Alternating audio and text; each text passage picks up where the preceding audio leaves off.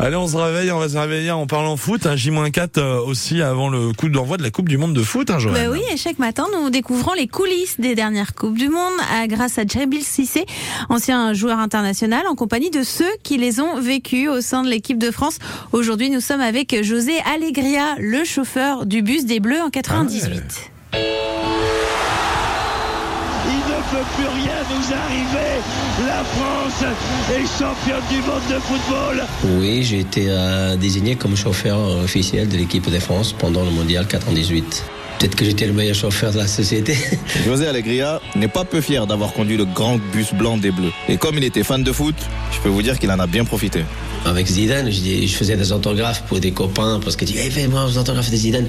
Et un jour, il m'a dit bah, et tu vends mes autographes ou quoi? J'ai dit mais non, j'ai beaucoup de, je connais beaucoup de monde et voilà, les gens ils se demandent. Sa Coupe du Monde à lui, c'est à Paris qu'elle démarre. Deuxième match des Bleus face à l'Arabie Saoudite. C'était un peu délicat parce qu'il y avait du monde déjà sur la route, on klaxonnait, les motos qui nous suivaient et tout ça.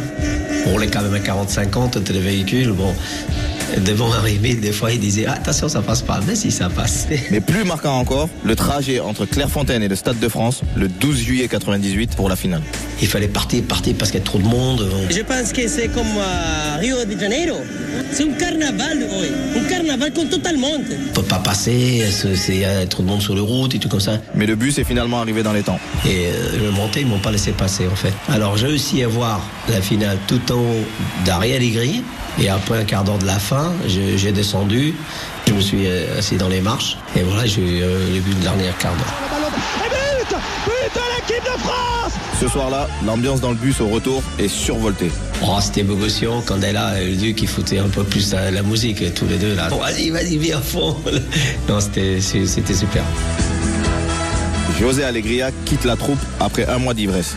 José ramène avec lui ses coups de cœur pour certains joueurs. Robert Pires, portugais d'origine comme José. Et on parlait comme ça, bon José, il m'a embrassé. Et là, je- ça m'a touché un peu parce que bon, c'est pas n'importe qui. Moi, moi je suis, je suis rien, quoi, j'ai par rapport à eux. Robert Pires qui a offert à José Allegria le plus beau des cadeaux. Son maillot porté lors des huitièmes de finale contre le Paraguay.